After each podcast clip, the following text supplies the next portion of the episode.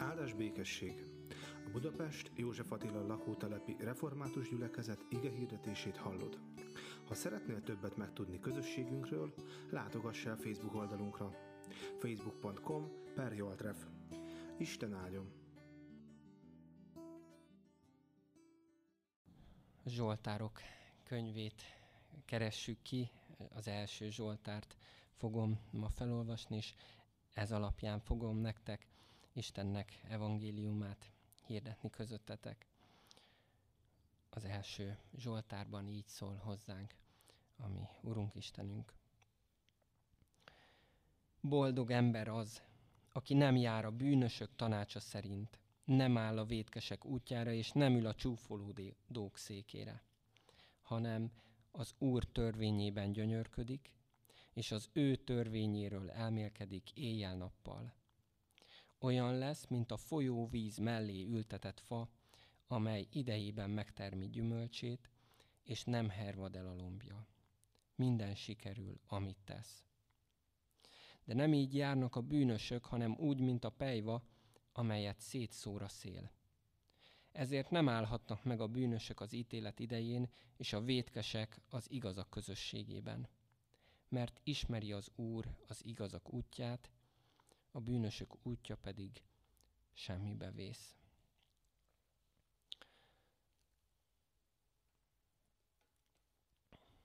Édesanyám testnevelés tanár volt, ezért a nyarakat gyakran töltöttem kenútáborokban, és akár több hétre is elmentünk, és valamelyik szép folyónak a sodrásában eveztünk, és emlékezetesek voltak ezek a nyári hetek. Egyrészt a társaság miatt, az esti közös bográcsozás, meg tábortűz körüli éneklések miatt, az evezés a jó időben, rossz időben, esőben, borulások olykor, a sok szúnyog, mert hogy az is van ugye folyóparton, meg hát a környezet miatt.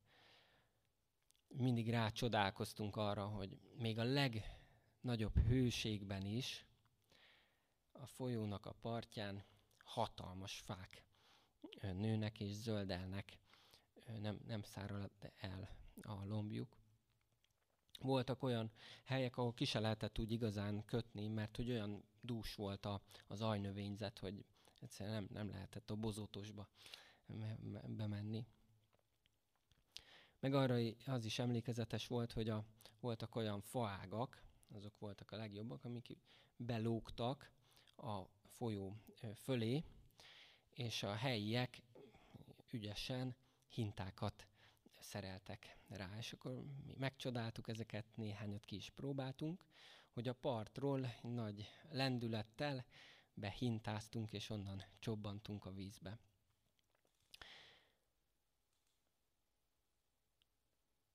A Zsoltárok könyvének elején ezt a képet látjuk.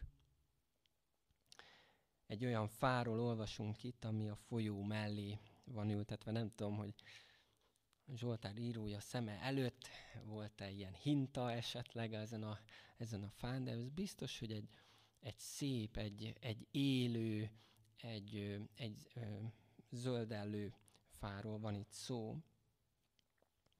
Nem csak itt, hanem a Biblia más részein is találkozunk egyébként ezzel a képpel, hogy Isten olyan, mint a folyóvíz, ami éltet, ami után például vágyódik a szomjas szarvas, ahogy ezt énekeltük is itt korábban.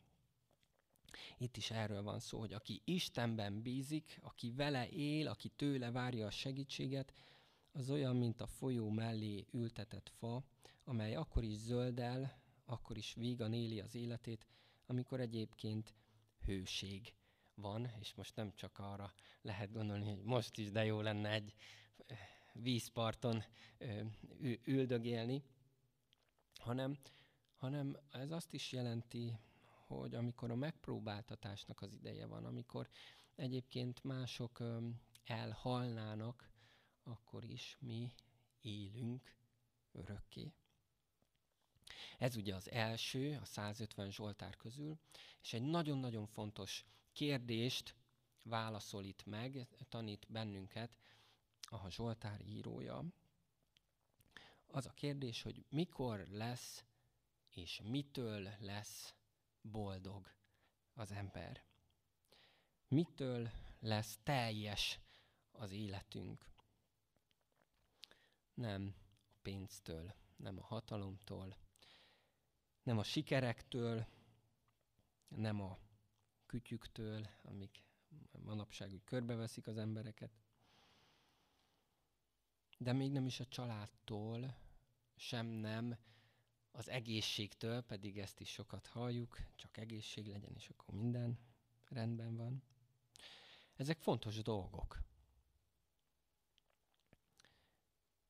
De a Zsoltár és az egész Biblia azt mondja, hogy végső soron Isten az, akitől, aki miatt jó lesz az életünk, ami miatt boldogak leszünk. Az Istennel való együttlét maga a boldogság. És hogyha együtt vagyunk Istennel, hogyha ráhallgatunk, akkor ő megajándékozhat minket sok minden mással is, kapcsolatokkal, értelmes munkával, sikerekkel, egészséggel. De ahogy ez lenni szokott, soha nem az ajándék az igazán fontos, hanem maga az ajándékozó. Istennel akkor is boldogok lehetünk, amikor nem kapjuk meg ezeket a földi ajándékokat, mert ő, az ajándékozó egyébként ott van velünk. Esküvőkön már többször is hallottam ezt, amikor úgy elmondják, hogy két pára, hogy egymásra talált, egymásban megtalálták a boldogságot is. És hát ez nagyon szépen hangzik, csak egy bibi van vele, hogy hát nem igaz. Mert hogy az embernek a boldogsága és boldogtalansága az nem attól függ, hogy van-e házastársa vagy nincs. Az ember házasságban és házasságon kívül is ugyanúgy lehet boldog és boldogtalan is.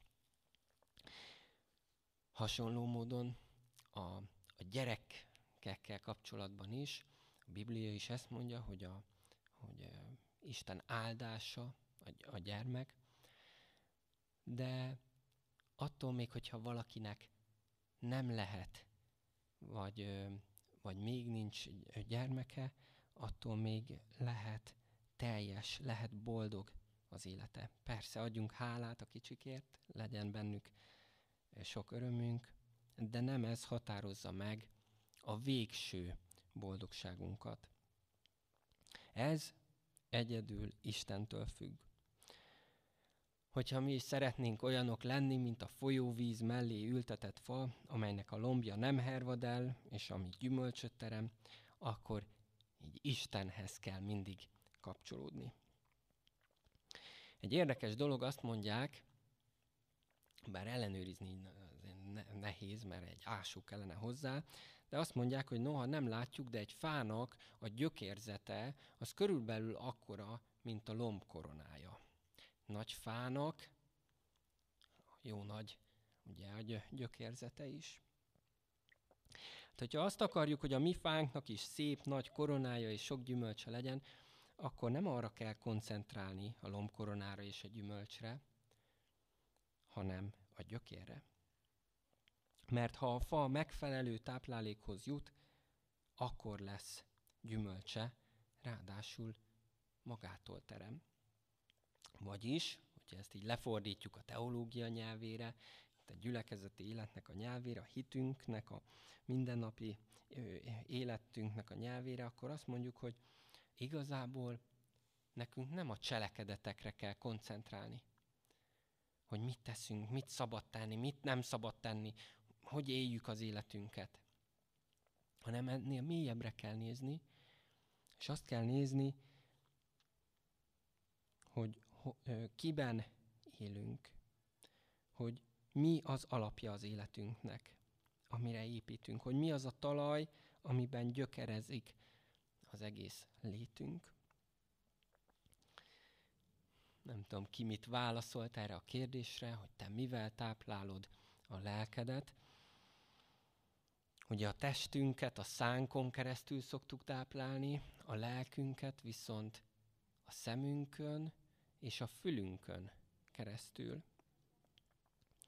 Vannak ilyen gyors kaják, gyors éttermi kaják, amik ugye tudjuk, hogy nem egészségesek, és mégis néha én is ezt eszem, mert sietni kell, mert nincs idő, mert gyorsan valamit enni kell, hogy ne halljak éhen.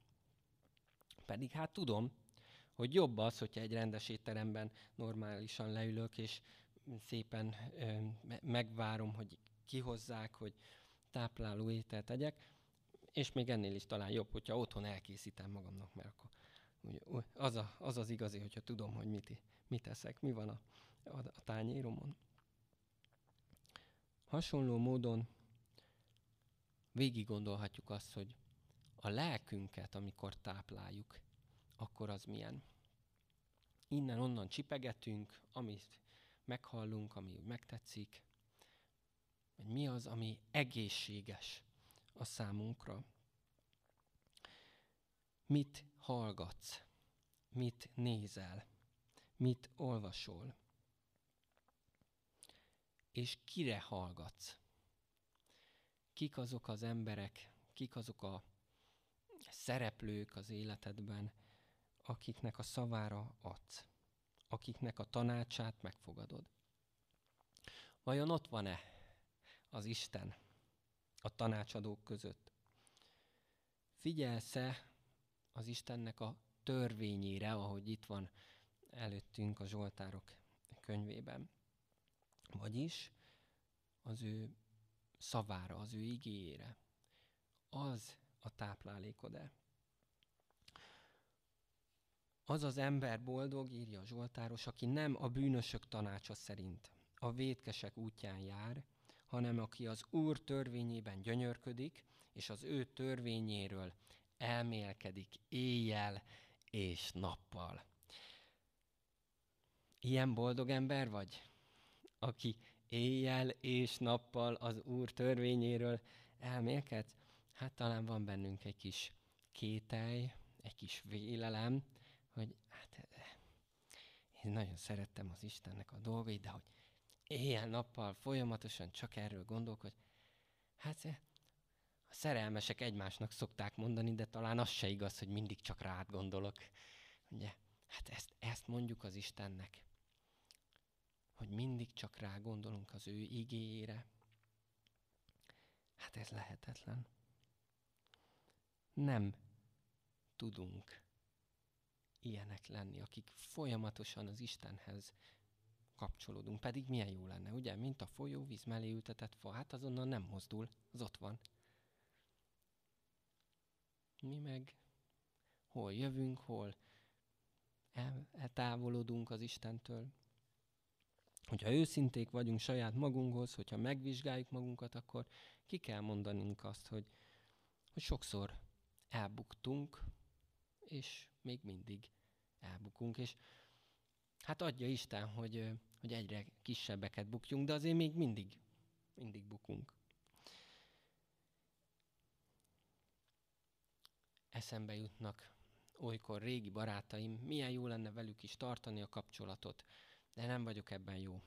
Pedig csak egy telefon, egy üzenet kellene. Én nem haragszom, nem vesztünk össze, csak elhidegült ugye a kapcsolat. Hát néha így vagyunk talán az Istennel is, hogy úgy elhidegül a kapcsolat, már nem tudunk úgy kapcsolatban maradni vele. Azt érezzük, hogy eltávolodtunk tőle, hogy nem élünk igazán ő vele, ő benne.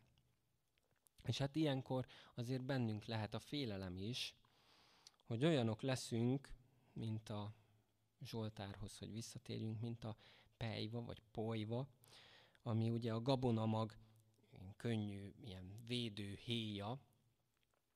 Ezt a régiek ugye szórólapáttal, vagy ilyen rostával a levegőbe tették, és akkor a szél elhordta ezt a pojvát, az értékes mag pedig visszahullott. Vagy volt olyan eset is, amikor ezt a könnyű részét, ezt elégették, a kemencébe dobták. És azt mondja az Isten igéje, hogy ha nem kapcsolódunk hozzá, akkor ránk is ez a sors vár.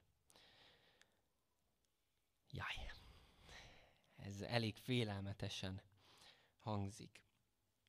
De van nekünk egy evangéliumunk is. És a jó hír az az, hogy van egy megváltunk, egy közbenjárunk, egy megmentünk, aki visszakapcsol bennünket az Istenhez. Nem rajtunk múlik az, hogy ott vagyunk-e az Istennél, hanem ő az, aki közel von bennünket magához, Jézus Krisztuson keresztül. Mert ő vállalta miattunk, helyettünk és értünk azt, hogy a bűnösök közé számolják őt, odaállítsák, és az ítélet idején meghalljon a mi vétkeinkért.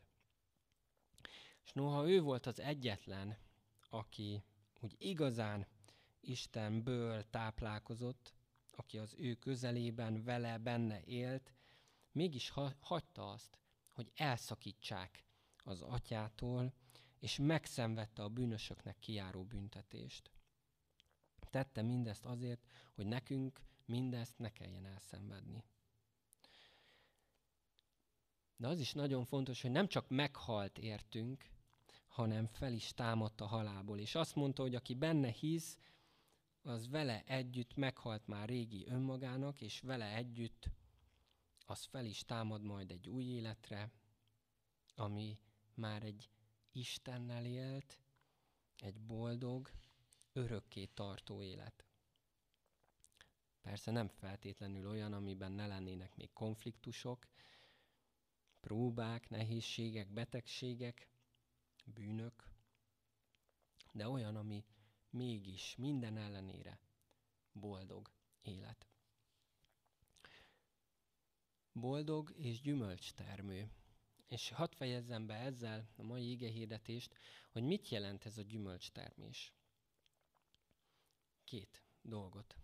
Egyrészt a mi életünkben, hogy ha megtért keresztjének vagyunk, és az Úrral élünk, akkor vele járunk az úton, a megszentelődésnek az útján, akkor egyre inkább hasonlóak leszünk ő hozzá, Jézushoz, és teremjük a lélek gyümölcsét, ahogy Pál ezt megírta a Galatákhoz írott levelében. Szeretet, öröm, békesség, türelem, szívesség, jóság, hűség, szelítség, önmegtartóztatás. Hogyha az Istenben élünk, hogyha ő belőle táplálkozik a mi létünk, akkor teremjük szeretet, öröm, békesség, türelem, szívesség, jóság, hűség, szelítség, önmegtartóztatásnak a gyümölcsét. Ott van-e ez?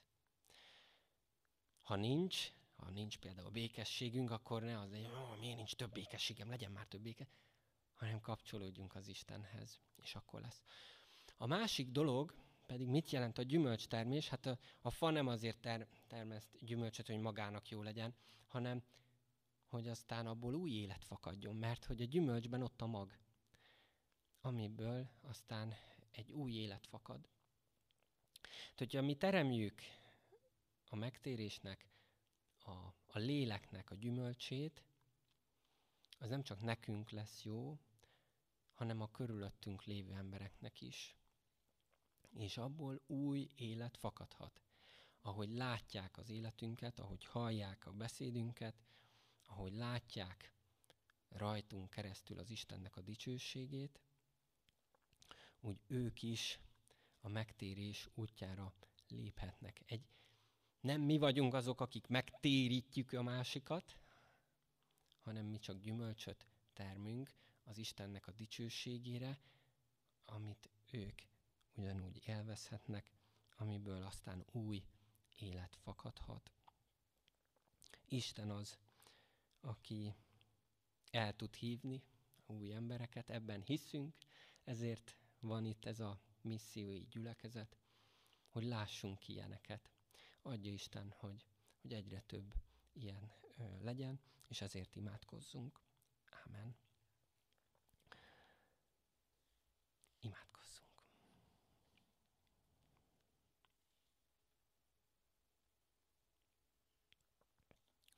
Urunk Istenünk, Te vagy az, aki életet adsz. Nem csak a földi életünk kezdetén, mert Te vagy az, akinek így az egész életünket köszönhetjük, hanem Te vagy úgyis az élet ura, mint aki